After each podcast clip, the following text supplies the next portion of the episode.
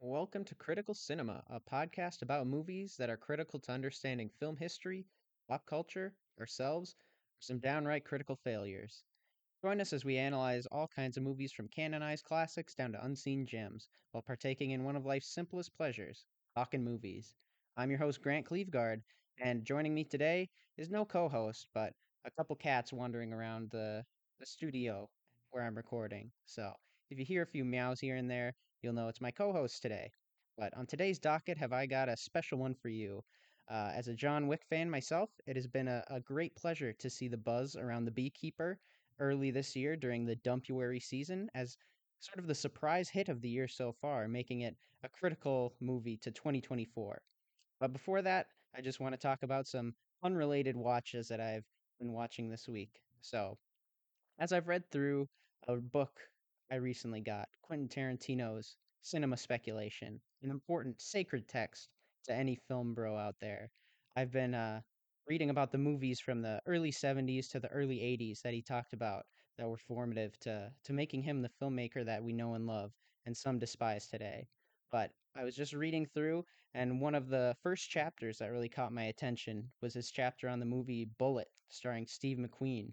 I always heard great things about Bullitt, whether it was from my time watching Pawn Stars as a child late at night on the History Channel, where Rick Harrison would uh, fawn over anything Steve McQueen that came into his shop. It was just always a sort of curiosity to me, the movie Bullitt or Steve McQueen in general. So the only prior experience I really have with the man himself was in The Great Escape, where which was kind of a breakout role for him at the time. So my McQueen understanding was limited, but the way Tarantino talked about him in his book, it made him seem like he was the coolest man in the world. And of course, many people believe that reading the reviews prior to watching the movie. But as I watched Bullitt, it became readily apparent that maybe it was just a, a you had to be there sort of thing, where he didn't really seem like the coolest man in the world. He seemed more just like a, a wooden statue at times where he would show no emotion and just glare at the the passing by rookie cop or commissioner or senator, what have you. So he really just seemed more like uh, just a chiseled statue, much like Clint Eastwood could be described, but just with less witty dialogue. So I didn't really get the appeal from that angle. But other aspects of the film that really caught my attention were the well discussed um, style of the film, as well as the the huge uh, multi multi um, scene car chase that took place at around the two thirds mark of the film. That was that really lived up to the expectations. So uh, they did not disappoint there. But Bullitt definitely a a curious movie that followed um, Steve McQueen's uh, Lieutenant Bullitt as the as the movie's named, but it really functioned as a typical sort of cop thriller where he had to protect state's witness for 48-ish hours so he could testify for the high-ranking district attorney and uh, aspiring senator in the movie. So that was made readily apparent, but another aspect a lot of people talked about was the lack of plot in Bullitt. and uh, that was also readily apparent. So, not much plot was very important to the film. You could definitely follow where the film was going if you have any familiarity with the sort of cops and crooks genre, but it's definitely a 70s movie that is made for 70s audiences, where today's audiences, it feels like they need their handheld and plot points explained in depth and half the movie is exposition. Bullitt's not that movie. It's really a vibes movie, describing it that way. Uh, it's more so about the style, about the character of Bullitt, who oftentimes functions almost like a statue, but you definitely feel his determined demeanor in those glares he shares with other actors on screen. But it's definitely more about the vibes and the coolness, and that's what everyone talks about with Bullitt. So uh, definitely a movie to check out if you're into sort of the 1970s uh, lone man cop that's really good at his job, not gonna crack down, not gonna break out into emotions too often. So, well, it's definitely an interesting watch. It's on Tubi, the God streaming service. It's free. So if you don't have a Tubi subscription, what are you doing, man? Uh, definitely a, a, a relic of the 70s. But Quentin Tarantino, if he had Letterboxd, he would probably rate it five stars. I rated it about three and a half, leaning towards that three. But again, that car chase really redeemed it in my eyes near the end.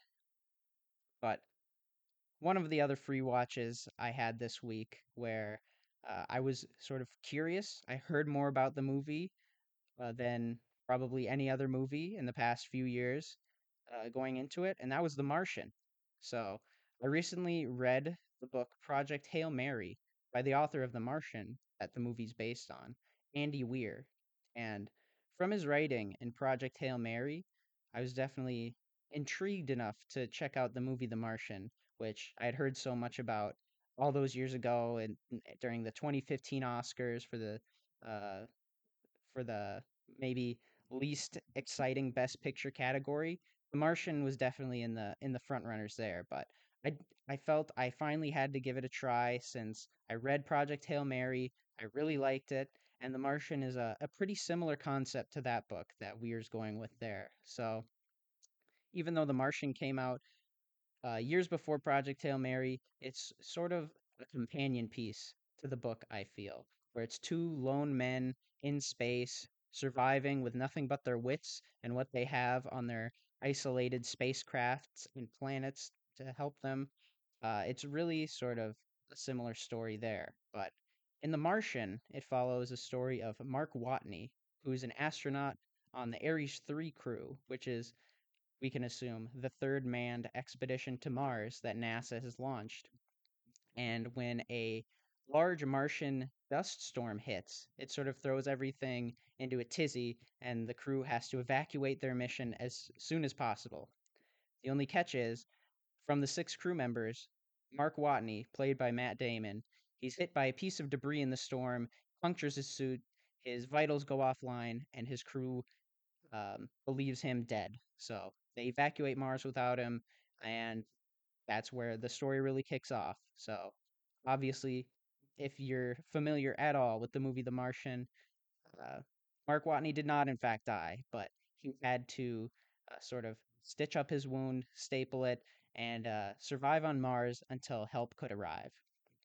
So I really found the the Martian to be the opposite of Bullitt in a sense, where it's not a vibes movie at all, but it's all about the plot and the procedure. So, just like Project Hail Mary, if you're interested in Andy Weir's writing at all, he's all about the process, all about the sort of procedure, all about the problem solving in his writing, and The Martian, Ridley Scott's movie, is no different. So, the movie follows Mark Watney. He's having to solve all these problems, like how's he going to um, live for over a year on Mars in a, a shelter that's only designed to last a month, how's he going to eat with the rations of six crew members that are only supposed to last a month and survive over a year, maybe four years, based on when the next scheduled mission is planned to launch? How's he going to contact NASA? How's he going to let them know he's alive? All these things are are constant problems Mark Watney's running into in The Martian, and it's just a really a really great movie. But why am I explaining it so in depth? It's one of the most watched movies on Letterboxd. It's in the million and a half watched club. So if you're listening to this podcast, you've probably seen The Martian. But uh, if you haven't seen it yet, I recommend checking it out. My biggest complaints with the movie was it seemed pretty convenient plot wise. Every problem seemed to have a solution at the ready. Uh, so again, it that's just how movies are. If if you had a problem with it, which I don't know, which I kind of did, it can take away from the overall experience. It seemed like he was never in any real danger. You kind of knew he was going to survive the whole time. It just had that tone, it had that sentimentality that you couldn't really escape from the entire movie. Uh, even though there were some tense scenes where uh, little things went wrong, the big mission itself was never really in any doubt, which kind of took away from the movie in a sense. But again, it's not really that kind of movie where the ending's in any doubt. It's really all about the process, the problem solving. So I really enjoyed seeing him uh, discover how to grow potatoes on Mars. Like I knew going in, that was a whole thing. Like everybody memed about the potato aspect of the film on social media for the past almost decade since the movie came out. So I knew he was going to eat potatoes, but it was still interesting seeing the process of how he grew the potatoes, fertilized them with his own uh, his own poop, and and and just ingenuity that went into filling his space shelter with dirt and creating an environment where he could farm. But again, things go wrong in the movie, and the potatoes sort of, or the shelter blows up at one point. The potatoes freeze, and he's out of that reliable food source, sort of throwing a wrench in the works. But again, it's not unsolvable. Uh, it does seem convenient, the timing, but again, if it wasn't, there wouldn't be a movie. But other aspects of the movie I liked were the it just felt like a time capsule in a sense. So it came out in 2015 and it definitely feels like the most 2015 movie I've ever seen. It's a very late Obama administration movie in a sense that there's still this this sense of hope, this sense of just unbridled, maybe unwarranted optimism for the future, believing we can all come together and politics is sort of secondary to the story, even though the the story hinges on sort of the USA and China and all these world governments working together to bring one man home from Mars. Politics almost takes a backseat in a movie that should be all about the politics. There are little disagreements among the members of NASA as to how go how to go about things, whether to save Mark Watney at all, whether to cover it all up. And I think that would have been a more interesting movie to see if if sort of the pessimism we know that is out there in the real world sort of takes over and all these like CIA cover ups from the 60s and 70s we now know to be true, if the movie sort of took that angle in a modern sort of CIA cover up, except it's NASA. So, will they cover it up so they don't lose funding? Will they um, publicize the mission like they did in the actual movie so they can uh, sort of have this hero moment to, to, again, it all comes down to the money so they can receive even more funding? I think that would be a more interesting movie, sort of the behind the scenes politicking rather than the sort of large scale, just everything's all too convenient, bringing Mark Watney home and um, just the optimism and the the sort of nothing can go wrong messaging that the movie has. So again, I enjoyed the movie. I gave it four stars on Letterboxd. I I reviewed it in in um sort of a, a snarky one sentence review. Uh, let me just pull it up here. It's a the perfect encapsulation of the year 2015. The needle drops are the sonic equivalent to plain oatmeal. The dialogue is painfully grating at times, especially the, the pop culture references, and the characters are cliche as hell. And yet, I gave it four stars. So, another big point of the movie is Mark Watney is stuck with his commanding officer's music on Mars, since that must be the only thing uh, they brought along to listen to is what the commander says. Kind of like a road trip where the driver picks the music, but it's all disco music, and I'm not a disco hater or anything, but it's kind of the just most meat and potatoes disco, as Howie from uh, I Think You Should Leave would say, which is usually a compliment, but in this case, we've heard all these songs a million times. It feels like nails on the chalkboard whenever a song plays, and uh, yeah, just the most 2015 Reddit sort of references where it's it's it's it's nerd shit in a sense. So uh, if that if that's grading to you, maybe this won't be the movie to you. I know it's pretty divisive on on Letterboxd among my my following at least, but I I kind of enjoyed the the process. It outweighed sort of the negatives there. So if that's interesting to you, I won't spoil the ending, even though it kind of comes prepackaged, pre-spoiled. Bring Mark Watney home. Um, yeah, it's it's it's an interesting watch just for the process alone.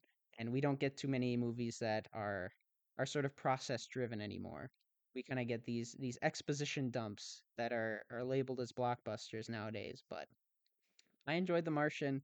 I think the praise it got was warranted to an extent, but I think some of the praise might have been coming for the wrong reasons, like praising the references, praising the needle drops. But I think if you peel back that layer of of the potato, let's say, uh, there is a an enjoyable process driven movie underneath. So I'll stand by my four star rating. Maybe three and a half stars is is what it's closer to, but again, movies, they're subjective. Love it, mm-hmm. hate it, that's up to you. Without further ado, I think I'll get into the feature presentation now. If you can hear the meowing in the background, that's my co host telling me to move on. So that I will. So today's feature presentation is none other than 2024's The Beekeeper. It's been in theaters for about a little over a month now, and it has received rave reviews from some, lackluster reviews from others, and I'm here to to discuss why that may be the case. So, The Beekeeper is critical to understanding 2024 films simply because it is the first sort of hit of the year.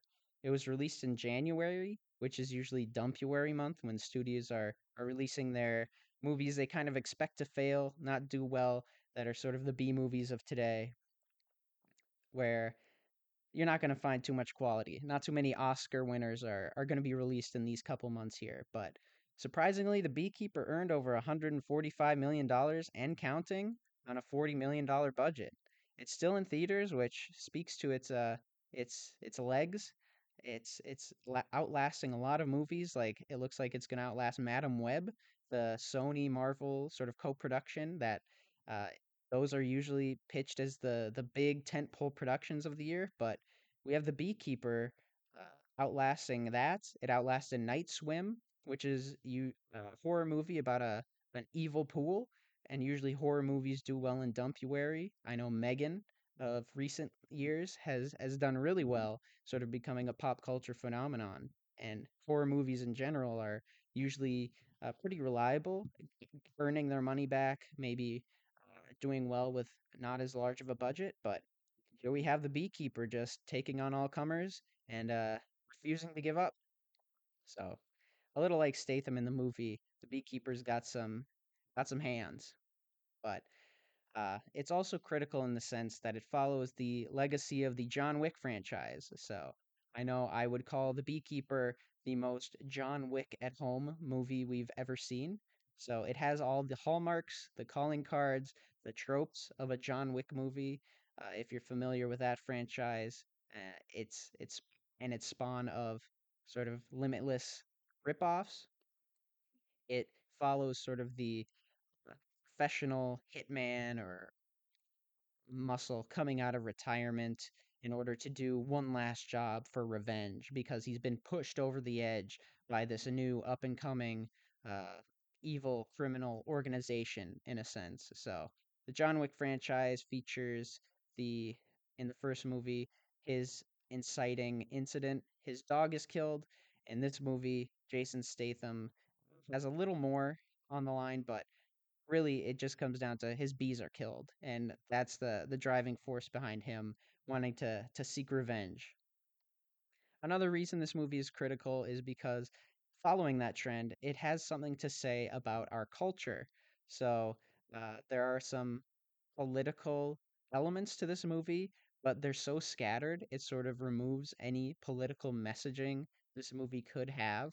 Uh, it just takes everything from all sides of the p- political spectrum, from uh, left wing, sort of anti corruption, anti um, anti big business messaging to the extreme right wing, and it follows some QAnon conspiracy theories to just right wing talking points you would find on Fox News as as plot points. So uh, anyone can really go into this movie and see whatever political message they want, but it's diluted by the opposing political messages, sort of removing any anything this movie has to say in in the process. But it's it's a hit with with all audiences. It must speak to enough members of each party across the political divide. So maybe that was a, a sound strategy to appeal to as many people as possible. But another reason this movie is critical is David Ayer, the director, I feel is is doing his best to avoid being thrown in director jail, coming off a, a pretty rough stretch of movies, including Bright, the uh, late 2010s release that was hailed as a as the next Star Wars by its writer, which is never a good sign, and failed to live up to any and all expectations, being sort of a reductionist view of racism and and policing prior to the 2020 protests. It soured the movie even more, even after having a, a lackluster Netflix reception and also Suicide Squad, the original one, not the James Gunn version. Ayer brought us that movie, and it was uh, hated by audiences so much that James Gunn had to step in and make his own version of the Suicide Squad less than, what, five years later, sort of retconning the whole thing. And I believe it's even a point in the beginning to destroy that movie from audiences' memories. So, not the greatest uh, streak for David Ayer there. He also had a movie released in 2020, but COVID kind of kind of ruined any perception of mm. of what was released during that year, I believe, from popular culture. So he might have got a mulligan on that one. But David Ayer, I believe he definitely avoided director's jail with this one. I think Beekeeper 2 will probably happen based on the the earnings. So at least we have that to look forward to or dread, depending on how you you liked or hated the Beekeeper. So plot, let's get into it. Uh, it basically follows the titular beekeeper, Adam Clay, as it opens up with him sharing sort of a tender moment with his landlady, who is basically renting him out part of her farm, her family farm, to raise his bees, have his apiaries, and just live a, a simple sort of country life after what we assume is retirement. And he's just become a professional beekeeper. So it opens on on sort of maybe the emotional heart of the movie, and you get all the emotion you need from the the conversation between Jason Statham's character and Phylicia Rashad, Mrs. Cosby herself.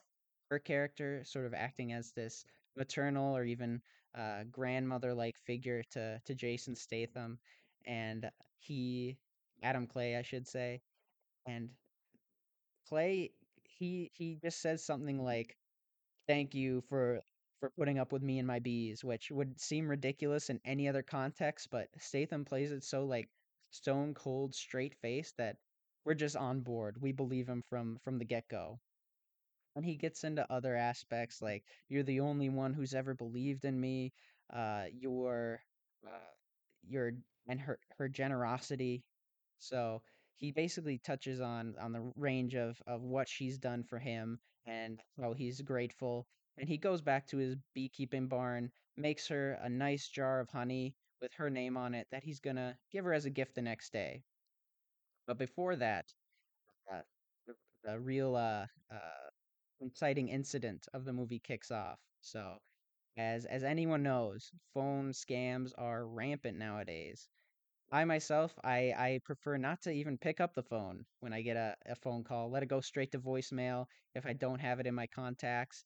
And uh, it just seems to be the way to go nowadays, where 90% of all calls you receive either aren't necessary, they could be a text message, or they're just straight up scams.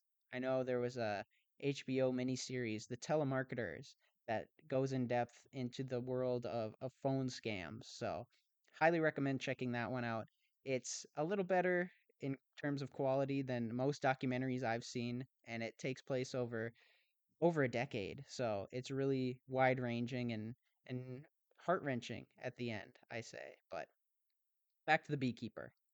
So after Phylicia Rashad foolishly picks up the phone, answers a phone call in the year 2024, uh, we know things are, are about to kick off because on the other end of that phone is sort of a Gen Z Wolf of Wall Street esque office where they're uh, just on their computers in a neon drenched sort of, it almost looks like a gamer sort of lounge where they're just participating in all sorts of the sleaziest sort of phone activities one can imagine. And uh, once she's on the hook, the uh, phone caller says to the to the bullpen of of scammers, "We've got a live one," and then lets his boss, sort of the Jordan Belfort of the the call center, take over. So we just see with with all this style, all this neon, Uh, the, this scammer sort of take Eloise Parker for all she's worth, and it just feels like it takes a million years for the scam to to go through. We see the whole process of sort of him walking her through like downloading the company software and then giving over her password and her login information for all of her bank accounts that have all her retirement savings that have all the money for the charity she runs in there. Upwards of two, three, four million dollars. I didn't see the full list of numbers, but her charity helping out sort of underprivileged youth in school, over two million dollars just gone after she gives over this her information to who she believes is tech support trying to help her out. And they do give some pretty convincing sort of uh, explanations for why she can't seek help elsewhere because her computer will sort of shut down and delete all of her family photos, all of her memories, all of her documents from the past. And really, we're kind of on her side when she's sort of weighing the risk versus the reward of trusting this guy on the other end of the phone, even though we know he's the sleaziest scum imaginable. Mm. So it breaks our heart to see her do this, but we completely understand why. We hear these stories every day of of people being scammed, people losing everything because of one wrong picked up phone call and trusting the wrong person online, clicking the wrong link. It's just the sort of hot button issue of the day that everyone can relate to, no matter which side of the political spectrum you're on, really. And I think this is where this movie finds its niche. It sort of finds its spot as a modern day exploitation movie, really exploiting all the fears we have of just picking up a phone call nowadays that is a, a prescient issue, but no one seems to have the answer for. So we're just kind of stuck living in this hell where we can't pick up the phone, we can't click on the wrong link, or else we could lose everything. And there are other aspects where this movie functions as sort of the modern day version of an exploitation movie, but I'll get into that a little later. So, this inciting incident, Phylicia Rashad, Eloise Parker, uh, gives up all her money to this company and her laptop that she's on. Screen cuts out to black. She soon realizes exactly what's happened when the phone cuts out. She sees all her bank account information once the screen turns back on, and they've all been zeroed out. So she's just frozen in place, sort of shaking, realizing what she's done, and sadly, uh, she decides the best course of action, or really, in her mind, the only course of action for her to do is to take her own life. So, just this heartbreaking moment. Jason Statham, the next day or later that night, it's not really clear, but he walks into her house. He goes to deliver the jar of honey, doesn't receive an answer, and then we see him walk into her bedroom, and there's been a gun fired, and without showing it, we know exactly what's happened. Eloise has has taken her own life because of the shame, the the loss, and just the the horrible sort of experience she's been through realizing what's just happened. So that that's the John Wick's dog being killed moment of the movie there. So after being questioned by by police, the FBI, we learn that Eloise's daughter is a FBI agent who never calls and never really uh, comes back home to visit her her mom, which is why Jason Statham is sort of the the surrogate child to her. But that's another aspect of the uh, sort of exploitation angle this movie takes. It really appeals to old people, not only in the uh, the phone scams, the internet scams that are rampant and old people are especially susceptible to, but it also takes their side in the your children should call you more, your children should come visit you more. So maybe that's why this movie has uh, has more legs because old people and retirees have more time to go to the movies, and this is a, a message that's really resonating with them. So it's a real uh be nicer. My kids should be nicer to me movie that clicks with old people. Um, but moving on from there, that's the inciting inc- incident that convinces Jason Statham's character to come out of retirement to avenge his sweet landlady. Uh, the FBI agent daughter is also sort of on the case, but she more so gets wrapped up in just following the string of Jason Statham's revenge tour across the state of Massachusetts for some reason. But uh, she's just in the wake of his revenge, sort of admiring the work he's doing.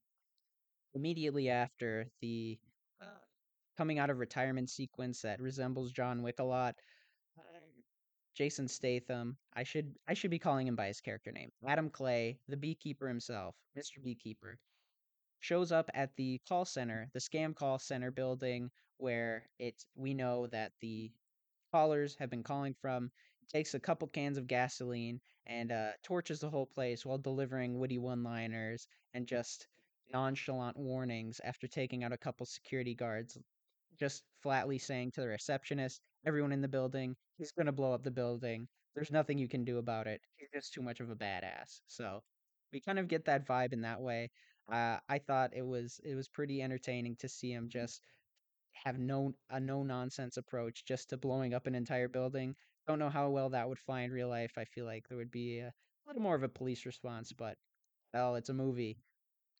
So after he blows up that first lowest level call center that we know scammed Eloise Parker out of all the money, killing a few security guards. He's well on his way to to tracking down who's in charge of this whole criminal operation. And that's when the big bad of the movie is revealed.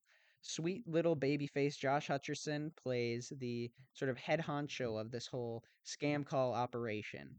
And he's coming pretty hot off of the Five Nights at Freddy's movie, even though I thought it was a pretty lackluster movie. Another big hit that might have not have been a, a critical success. So Josh Hutcherson plays the boss of these organizations, and it's later revealed he's even the son of the president, sort of played by the Hillary Clinton, Joe Biden, Barack Obama amalgamation. So that definitely uh, gives this movie a little bit more of a, a right wing crank sort of QAnon angle in that way. Josh Hutcherson plays the head honcho of this organization. We find out later this is how he's been fundraising to sort of fund his mother's run for the presidency, even though she claims she didn't need it. They're already independently wealthy. We never really get a, a solid answer to that, but this is how she's gotten all her money to fundraise because her son, Josh Hutcherson, has been embezzling all this money, stealing all this money from old vulnerable vulnerable people.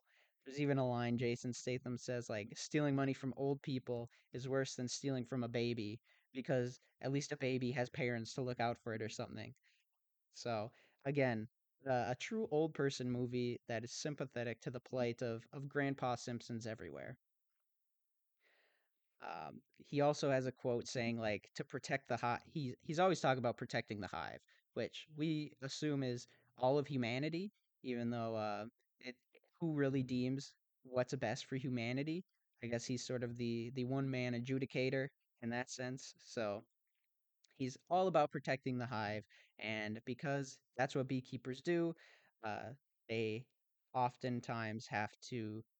Uh, he says when the queen produces defective offspring, then it's time to find a new queen. So basically implying he's going to kill the president at some point, which is uh yeah, pretty pretty wild swing from left field or right field depending on which political affiliation you view this movie from. But I find it interesting that aspect of the movie where his ultimate goal ends up being to either kill the president or kill the president's uh son in that way since Again, we have all these news stories about Hunter Biden, Joe Biden's son, just partying, doing drugs, doing all these things that warrant sort of congressional committees to investigate. Uh, well, I don't know if they're warranted, but they're doing it anyway for political reasons.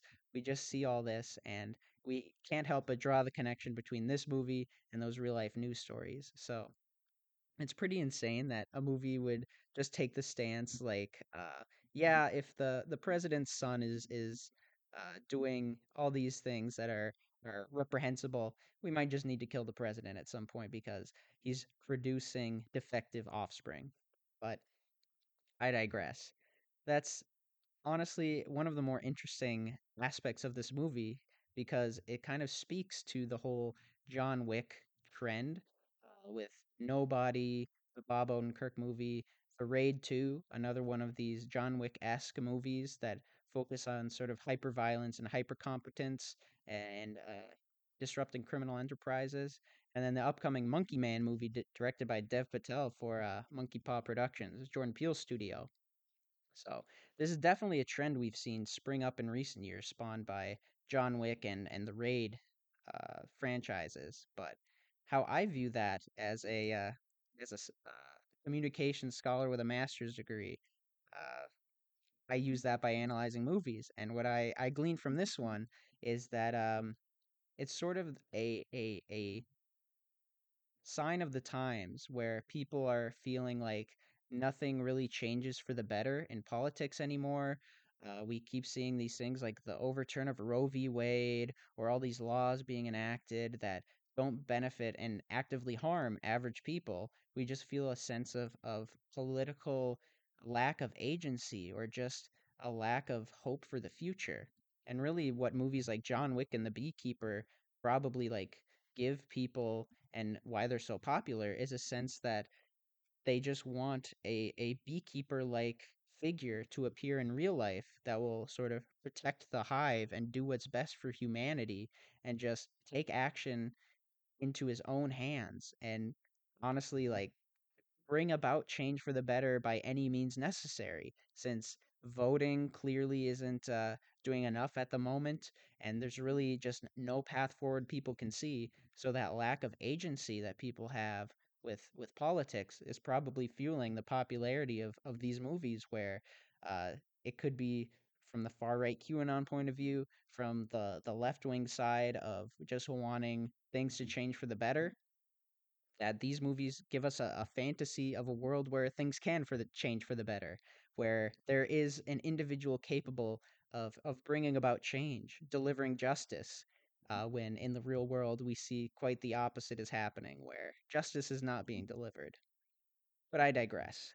Back to the, the plot of the movie, where Josh Hutcherson, playing the head of the scam organizations, bearing a, a passing resemblance to Hunter Biden, and uh, his mother bearing a, a resemblance to Hillary Clinton. So definitely gives the movie more of a, a right wing turn in that way, where the bad guys are, are prominent Democratic figures. But um, Clay basically continues on his rampage from the low level scam call site to the medium level scam call site, and then eventually to the, the upper echelon, to the president's beach house in Cape Cod, where her and her son are, are throwing a party. It sort of harkens to the Obamas throwing a, a party at their sort of Cape Cod or Martha's Vineyard um, residence. So another Democratic political figure connection there. So David Ayer may be uh, on that QAnon train, or maybe the writers of this film, but definitely gives a little little more smattering of of all sorts of, of views throughout the political spectrum here.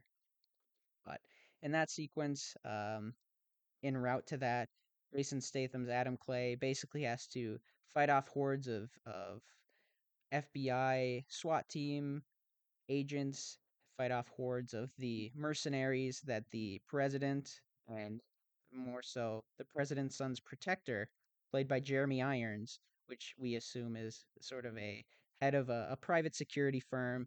It's implied he's ex intelligence, maybe ex CIA, and he has a, a history with the president. So Jeremy Irons definitely chewing up every scene he has in this.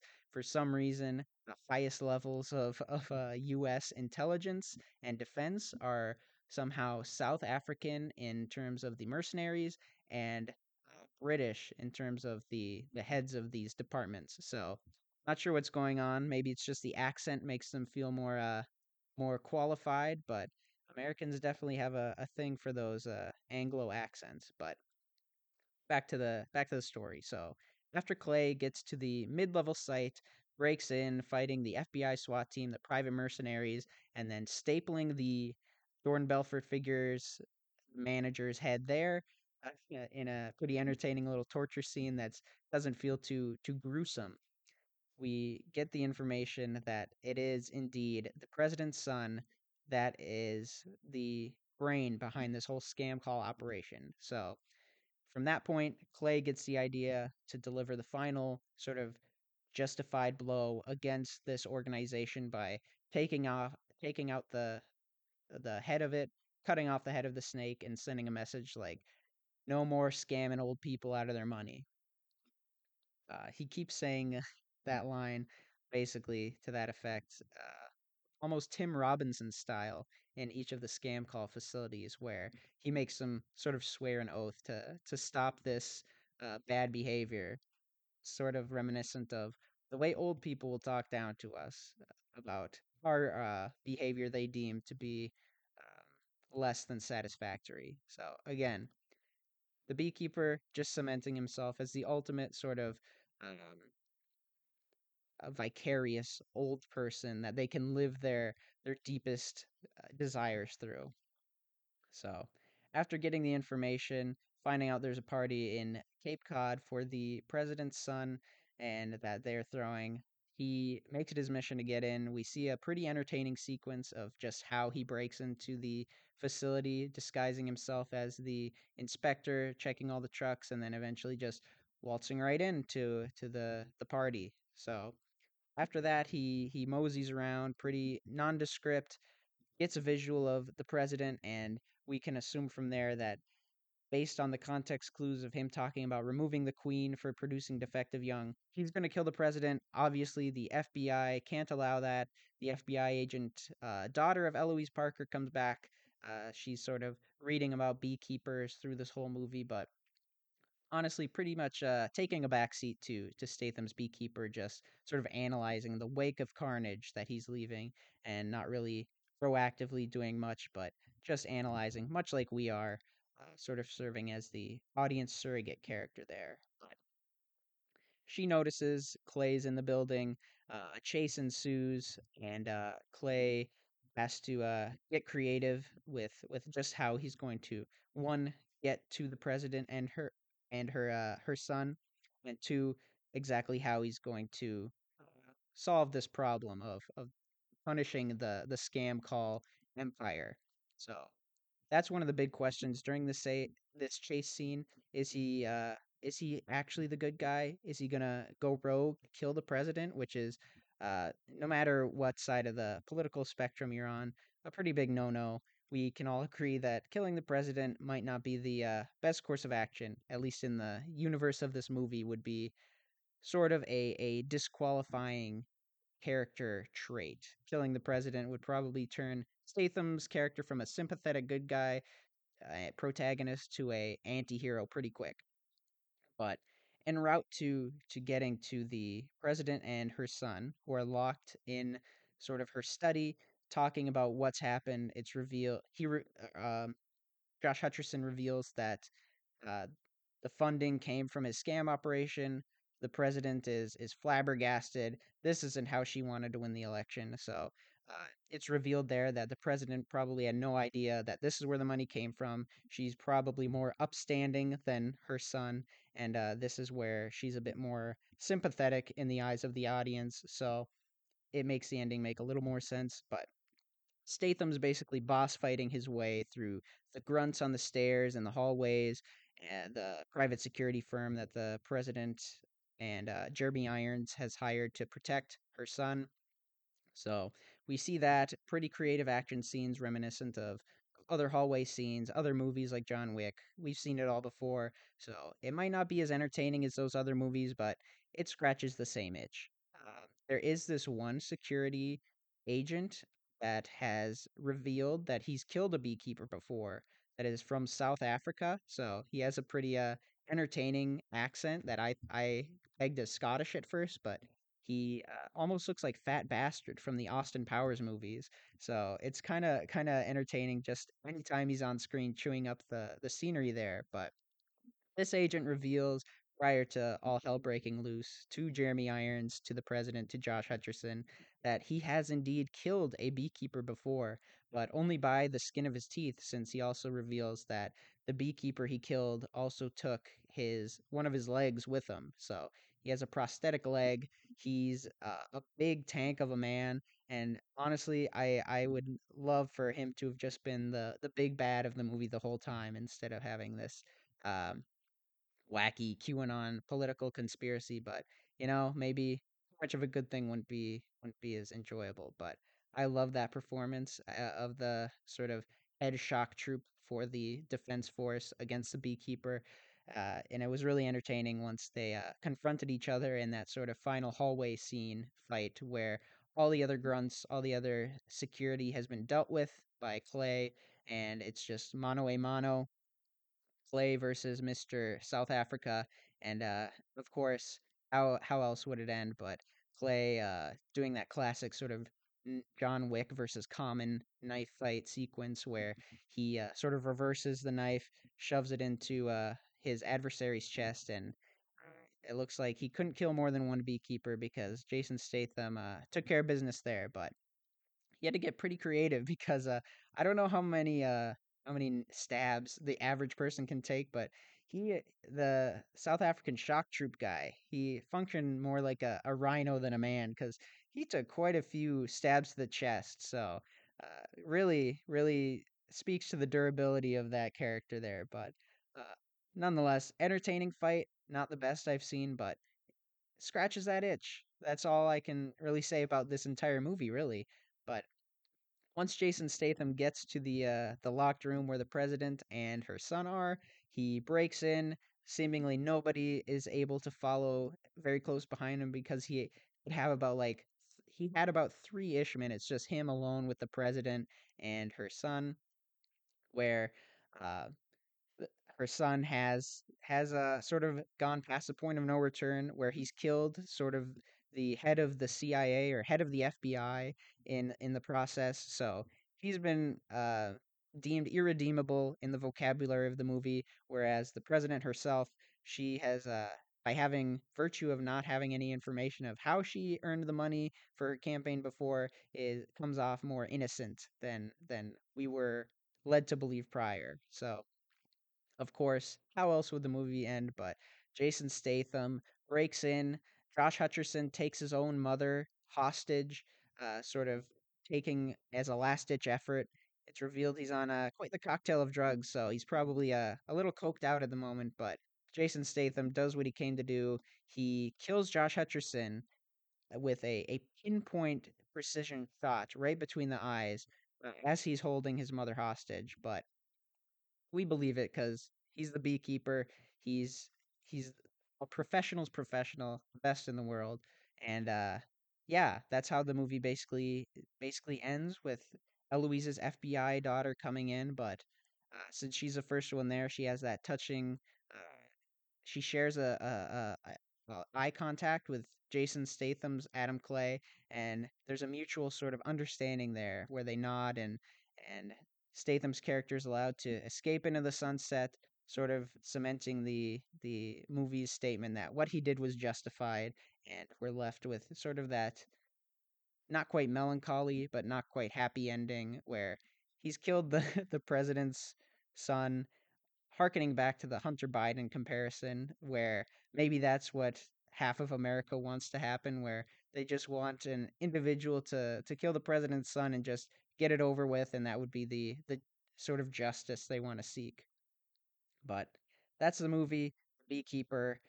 Uh, digging a little deeper into the meaning of the movie, I already touched on sort of the lack of agency or trust in our political and economic systems. So we sort of fantasize about a a beekeeper sort of uh, figure that'll manifest in real life and restore order and deliver justice in a world where all the news stories we see, all of the uh, the headlines we read, sort of uh, just take away more and more every day, chip away at our sense that there is justice in the world. So maybe a beekeeper is necessary, and there's no other way since voting seems to not be enough anymore for for a lot of people, and that sort of dissolution is is setting in.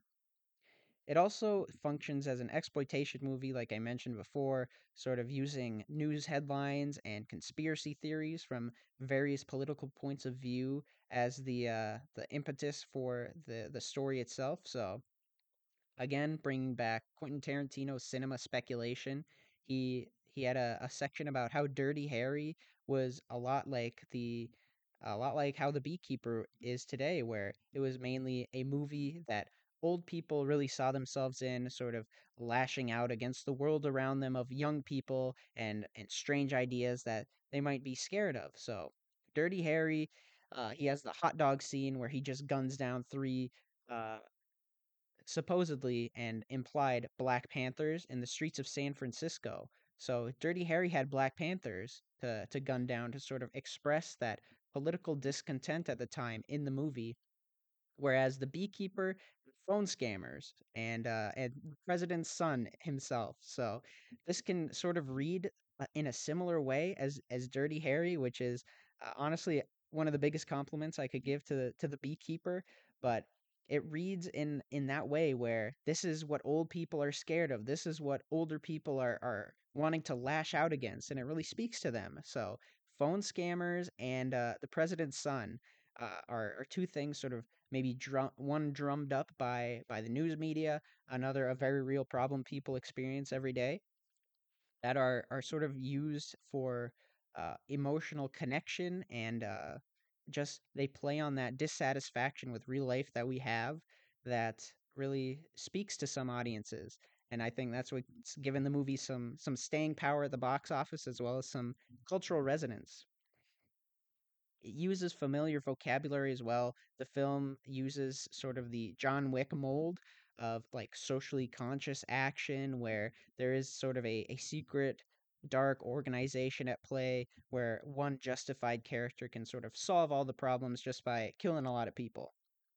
It also plays to old people, which is a, a fairly reliable audience for political means as well as at the box office, apparently. So it exploits those uh, common everyday things from news stories to phone scams we we see every day and it also has that QAnon angle as well so it it uses an eclectic range of conspiracy theories that we also see on social media that uh it, it sort of makes its story from there so really this is a, a um, conspiracy theory. It should be a conspiracy theorist's favorite movie since uh, it it really doesn't have a political point of view. It just sort of assumes all conspiracy theories are correct and then goes from there, which is sort of a wild way to construct a movie, but it makes for some some entertaining moments.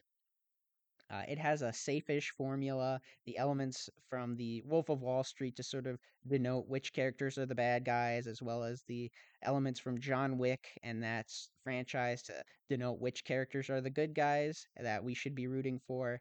And it's just like really any other Jason Statham movie from the last 20 years, except this one has that mold it fits into. So other Statham movies I know haven't really reached this level of success. I know recent movies he's been in, like uh, The Meg 2, that might be an exception since it's its own sort of franchise there. He was in Operation Fortune, that Guy Ritchie movie that came out in 2023, where I was barely aware it existed, but I don't think it made much money. The Mechanic, that's another Statham movie I've heard a lot about.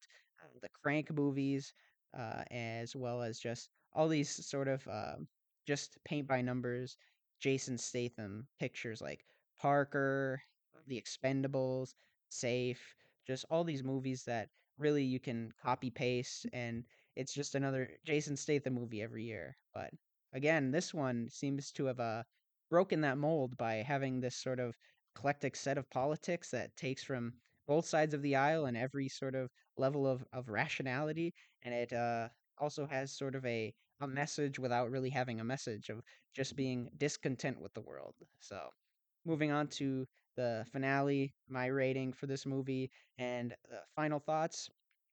I rated this movie a, a 2.5 on Letterboxd. I think that's a, a fair rating. So like a 5 out of 10. Like it's entertaining enough. It's a, a, a fun movie without being like a a statement movie. Even though it is political, it doesn't really say anything politically. So I, I kind of docket points there. And that whole middle section where he's going to sort of the mid level manager of the scam operation, kind of a snooze fest for me. There was some entertaining sequences where he's evading capture and and fighting back against the mercenaries. But other than that, I think the whole middle section you could have 15 minutes out and no one would have been uh, uh, aware otherwise.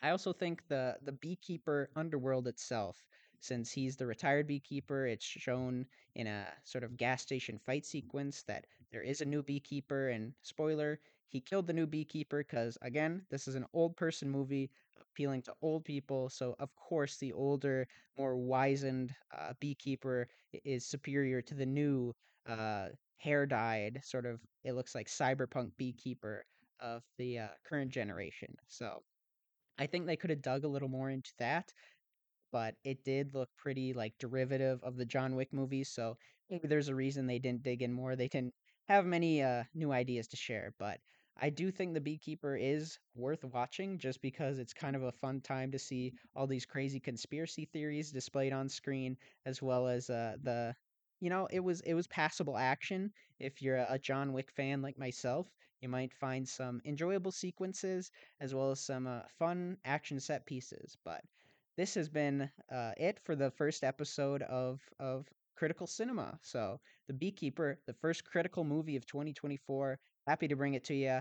Hopefully, in the future, I will have some guests. I may conduct some interviews, and uh, I'll definitely be back with with more movies, either from 2024 or critical movies from the past. So I've always wanted to talk about Sorcerer, so maybe I'll get uh one or two of my boys to talk about Sorcerer with me, and uh that's the really the only film on my radar from the the past that I want to talk about, but I'll definitely be looking forward to Dune 2 in the near future, as well as Dev Patel's Monkey Man, which I mentioned earlier. So, John Wick fan, got to keep up with these these John Wick clones. But thank you so much for for listening to my first episode of Critical Cinema.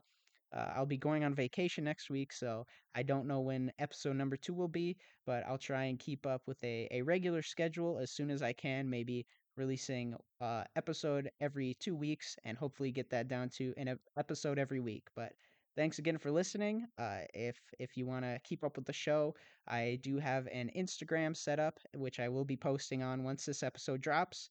And I also have a, a Patreon where I won't be uh, releasing any paywalled episodes yet, but keep an eye out there for my free episodes since that will also be a, a place to get in touch with me. But again, this is Critical Cinema. I'm Grant Cleveguard, signing off.